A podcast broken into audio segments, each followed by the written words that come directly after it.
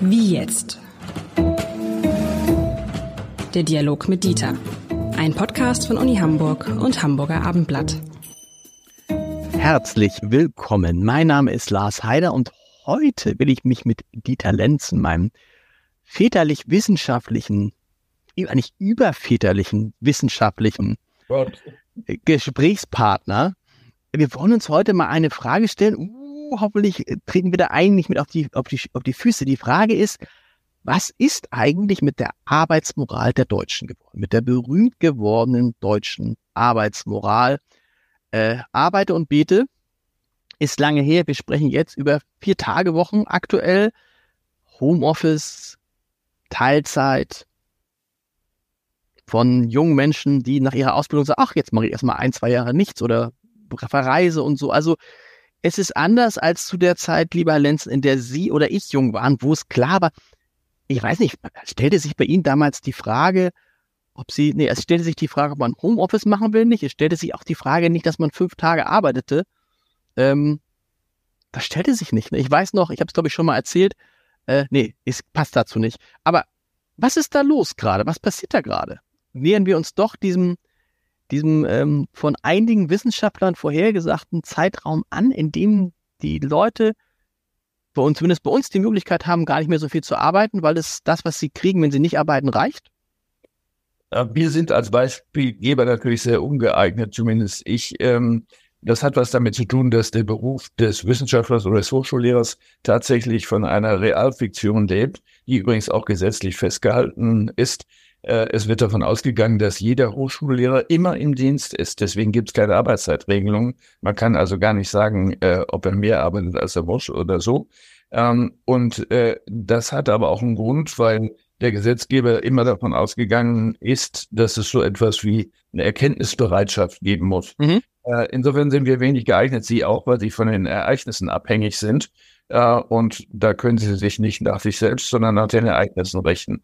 Gut, aber ich könnte ja sagen, aber auch Sie und ich, wir können ja beide sagen, ach, na, wobei Wissenschaftler vielleicht nicht, aber ich könnte auch sagen, und viele Journalisten machen das ja auch, die arbeiten nur drei Tage, vier Tage die Woche. Das heißt ja nicht, dass sie dann nicht, wenn was passiert, sofort da sind und sofort alles stehen und liegen lassen. Aber tendenziell heißt es drei oder vier Tage. Ja, aber bei Führungskräften ist das natürlich nochmal wieder ja. Insofern, äh, in der Tat, die Eignung ist vielleicht nicht so gut. Aber Sie haben recht, wir müssen uns mal eben drüber verständigen, wie eigentlich die äh, bekannten Tatsachen sind. 56 Prozent in diversen Befragungen ähm, aller Menschen würden, wenn sie es sich leisten könnten, nicht arbeiten wollen. Gar nicht. Gar nicht arbeiten wollen. Ähm, Bitte? Das ist, was, das, was ist das für eine Studie? Das sind verschiedene Befragungen. Ich war okay. auch darüber. Ähm, und das trifft noch stärker zu äh, auf äh, jüngere Menschen, also unter äh, 30, unter 25, ähm, die jetzt äh, als Generation Z ja auch gerne oder Generation Anspruch bezeichnet werden. Ähm, und äh, die dann auch sagen, ich kann mir gut vorstellen, unabhängig von dieser Frage, kann ich mir das leisten, dass mir das Geld, was ich vom Jobcenter bekommen würde, genügt. Ich will lieber etwas eingeschränkt leben, aber dafür frei sein, ähm, als äh, mich sozusagen kaputt machen. Ähm, das ist interessant, weil äh, nun so große Sprünge kann man da nicht machen. Ähm, das bedeutet also, dass man darüber reden muss, ob Arbeit, abgesehen davon, dass sie gemacht werden muss, äh, aber für das Individuum und für sein so sein als Individuum, für die Individualität, für die Identität an Bedeutung verliert. Ähm, denn wir definieren uns ja zu einem großen Teil in dieser Gesellschaft immer noch über das, was wir arbeitlich tun. Und warum muss man dann die Frage stellen? Ich finde einen Punkt interessant, kommen wir vielleicht auch noch zu, zu der Frage, wenn man selber nicht arbeiten möchte, das natürlich auch zutiefst unsolidarisch ist. Denn man möchte vielleicht tatsächlich, wenn man krank ist, einen Arzt haben, der sich um einen kümmert. Und man möchte einen Busfahrer haben, der einen irgendwo hinfährt. Und man möchte einen Koch haben, der einem was kocht. Und die Gegenleistung muss ja immer sein, dass man auch seinen Teil in die Gesellschaft einbringt. Ich will aber eine andere Geschichte erzählen, die mich da in dem Zusammenhang sehr berührt hat. Ähm, in dem Dorf, in dem wir öfter mal äh, am Wochenende in der Ostsee sind, gibt es ein kleines Café. Und dieses Café betreibt eine junge Frau, die ist 25, seit etwa anderthalb Jahren. Ähm, Und sie hatte bis vor kurzem immer eine, eine andere junge Frau da, die ihr zur Hand gegangen ist und die sie gern auch beschäftigt hat und besch weiter beschäftigt hätte, die aber der Ehemann gesagt hat, nö, ich will das eigentlich alles nicht und die jetzt äh, zu Hause bleibt von, ähm, das ist ja dann wahrscheinlich Arbeitslosengeld, lebt von dem, was sie bekommt und sagt, auch damit kann ich eigentlich auch genauso gut leben, äh, wie wenn ich arbeite. Das führt aber dazu, dass die andere Frau, die sagt, äh, ich habe am Ende ja gar nicht so viel mehr, die sich selbstständig gemacht hat mit diesem Café, als meine Mitarbeiterin. Ich muss jetzt so viel mehr arbeiten, dass ich mir auch überlege, ob das überhaupt noch Sinn macht. Und das ist ja so eine Spirale, ne, die dann, wenn die einen, die einen sind neidisch, die einen sind neidisch auf die, die nicht arbeiten, ähm, das ist ja eine, eine, eine schwierige, wäre eine schwierige Spirale. Wenn man sich anschaut, äh, aus welchen Gründen die Menschen, die sagen, eigentlich möchte ich gar nicht arbeiten, äh, dieses sagen, äh, dann äh, steht im Vordergrund äh, natürlich die Frage des Einkommens, das lohnt sich nicht, das ist zu wenig. Ähm, ganz wichtig ist der Aspekt, 84 Prozent führen, fügen, das, führen das an, äh, ist Stress, Burnout, also dieser ganze äh, Komplex. Bei Jugendlichen äh, 94 Prozent fühlen sich äh, im Burnout äh, durch Arbeit. Ähm, dann ähm, wird genannt die fehlende Wertschätzung am Arbeitsplatz äh, spielt offenbar eine große äh, Rolle und fehlende Aufstiegsmöglichkeiten. Das Ganze wird zusammengefasst sozusagen zu einem, das ist für mich nichts. Und dann kommt natürlich das, was Sie eben gesagt haben. Ähm, ja, das mag ja sein, aber du bist nicht alleine auf der Welt. Ähm, was ist mit der Gesellschaft, die ja irgendwo laufen muss? Äh, nicht zuletzt deswegen, damit du äh, dein äh, Geld bekommst, was dir zu genügen scheint. Stimmt, also das ist ja auch, das ist ja auch interessant und allein, allein schon, also es gibt ja einerseits gibt es Leute, die dieses Geld verdienen müssen und andererseits muss es ja auch welche geben, die es auszahlen. Also wenn alle so denken würden wie diese Frau, die ich gerade auch beschrieb, äh, dann wird das ganze System zusammenbrechen. Sie haben eben die Ärzte erwähnt, die sind so ein Beispiel. Ähm, und äh, wir müssen uns also als ersten Punkt merken, wenn wir äh, uns die Aufgabe geben zu sagen, wie kann man es denn schaffen, Arbeit wieder ähm, erstrebenswerter zu machen, dann hängt es offenbar äh, nicht nur mit dem Einkommen zusammen, sondern auch äh, mit der Frage der Sinnschöpfung aus der Arbeit.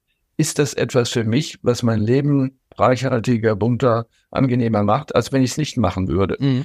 Ähm, und wenn das nicht gelingt, ist es in der Tat schwierig, nun sind die Berufe ja völlig. Aber, aber da, ist ja der, da ist ja der Punkt, diese intrinsische Motivation. Ne? Und die hat es ja offensichtlich jahrzehntelang in diesem Land gegeben. Und jetzt ist die Frage, verschwindet die gerade? Diese Motivation, also das eine ist ja, dass man sagt, dass, was soll's, ich muss ja arbeiten. So.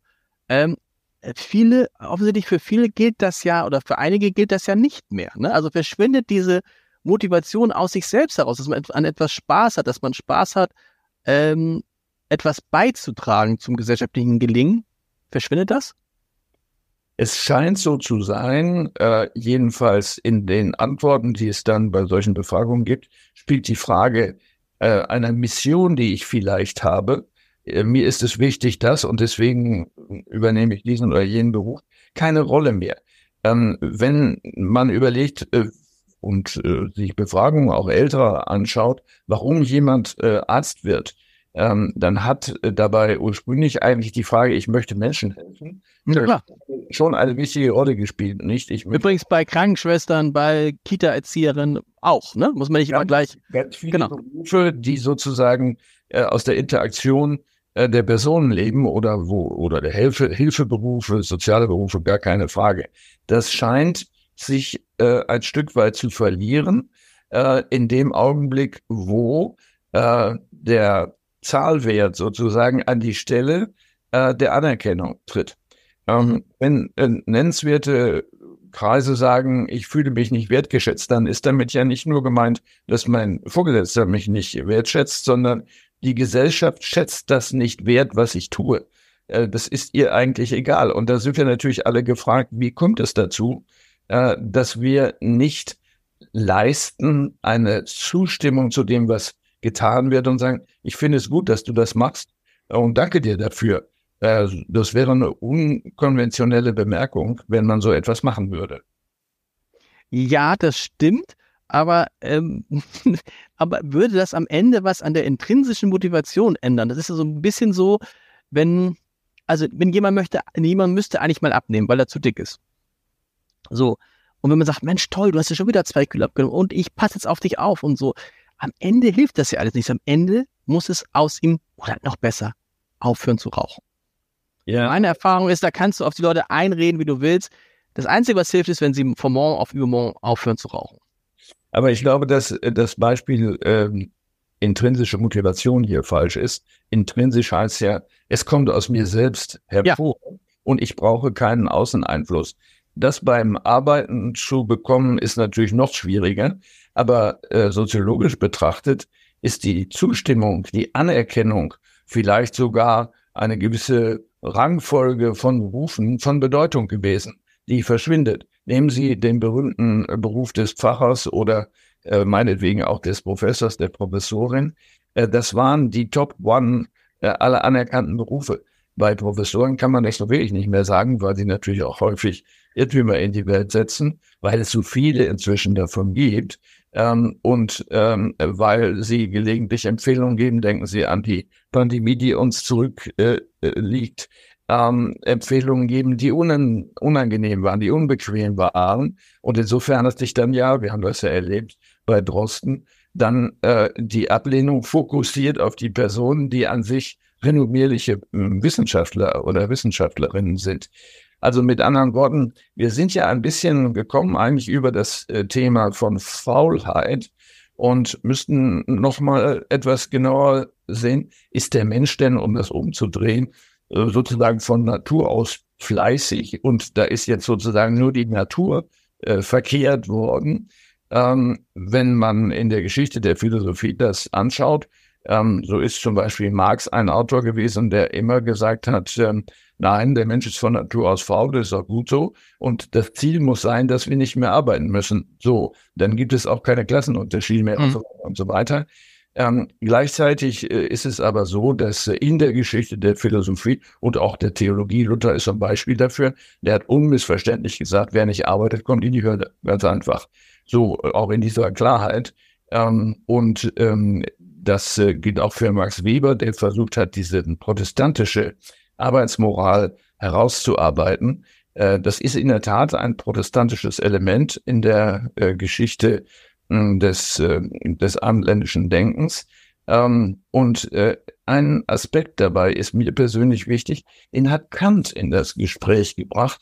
Und deswegen finde ich die ganze Geschichte bedrohlich. Kant hat gesagt, ähm, Faulheit und auch Feigheit, das hat er mit in einem Zusammenhang gesagt, sind die Ursachen, warum ein so großer Teil der Menschen zeitlebens gern unmündig bleibt und hm. warum es für die anderen so leicht ist, äh, sie zu beherrschen. So, also mit anderen Worten, ähm, Faulheit ist eine Gefahr für die gesamte Gesellschaft, weil, wenn ich mich aus allem raushalte, ich ja auch meinen Einfluss auf die Entscheidungen wegnehme. Das sehen wir ja auch bei Wahlbeteiligungen. Ähm, also mit anderen Worten, das geht einher mit, es ist mir alles egal. Äh, und hauptsächlich ähm, ist für mich wichtig, äh, dass ich es schön habe in meinem kleinen Leben. Äh, Aber das ist ja, das ist ein interessanter Punkt, weil dann wäre ja die in den vergangenen Jahren zurückgegangene Wahlbeteiligung ebenso wie die hohen Zustimmungsraten zu Parteien, die alles anders machen wollen als bisherige Parteien, genau ein Beweis dafür, dass diese Entwicklung der, wir es mal, Trägheit und Feigheit, großes Wort, schon längst eingesetzt hat und wir jetzt schon die Konsequenzen erleben.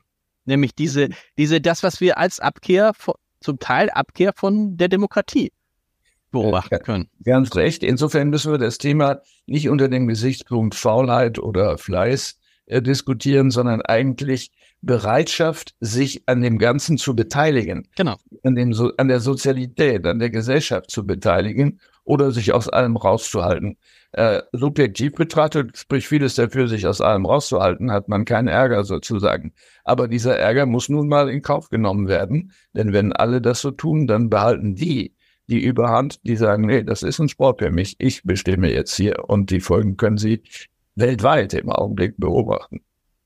Und das Interessante ist ja auch, dass ähm, das Interessante ist doch, dass wir das schon vorher erlebt haben, zum Beispiel bei der Rück von dem Rückzug von Leuten, die aus der Kirche ausgetreten sind, ne? Aber sozusagen, dass der Arbeitsmarkt wäre jetzt der letzte Punkt, aus dem man sich rauszieht, weil man sich im Zweifel dann ja auch selber schadet. Ja, aber nur um die Ecke herum. Äh, in der Übergangszeit schadet man sich nicht selber, äh, sondern erst dann, wenn das, was ich äh, von der Gemeinschaft entgegennehme, nicht mehr bezahlbar ist. Mhm. Und äh, dann natürlich auch äh, die Umverteilung nicht mehr funktioniert und äh, diese Möglichkeit sich wieder reduziert.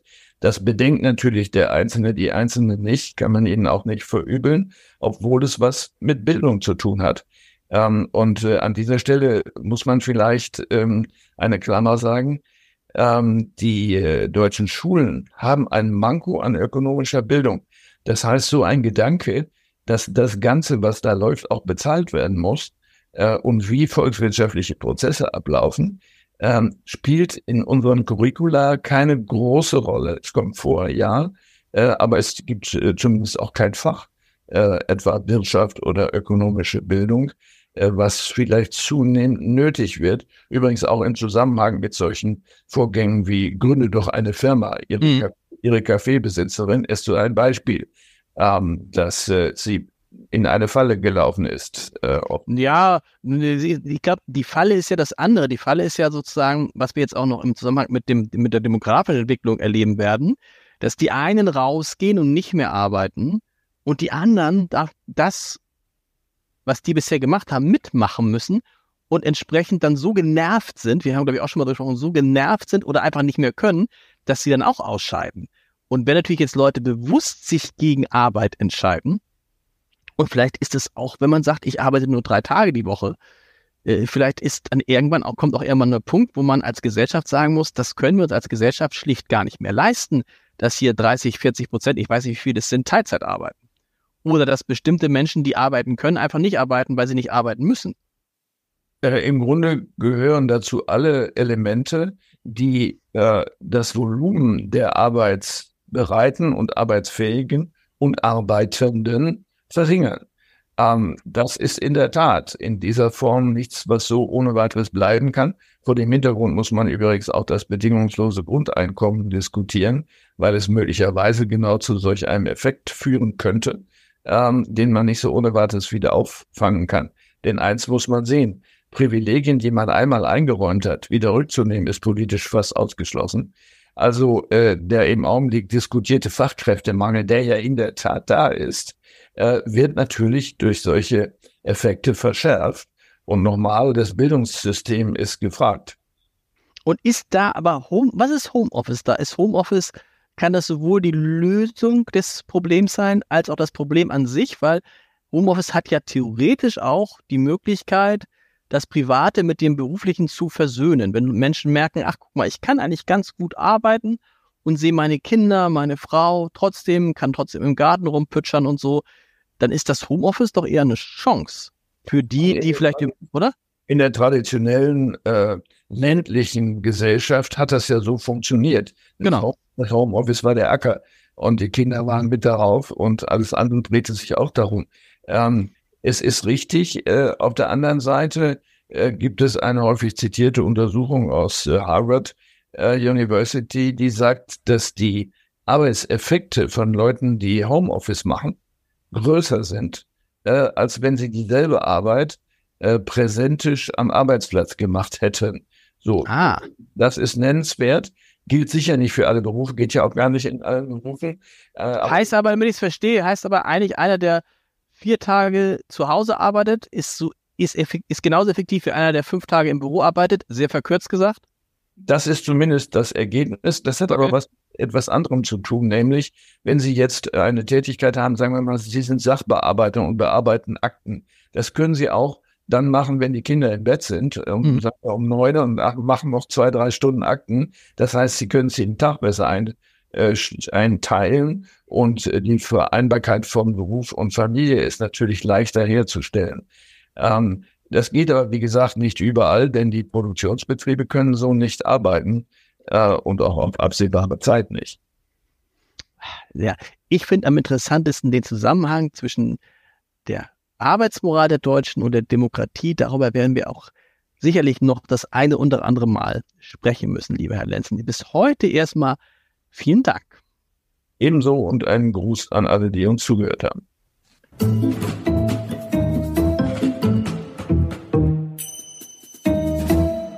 Weitere Podcasts vom Hamburger Abendblatt finden Sie auf abendblatt.de slash podcast.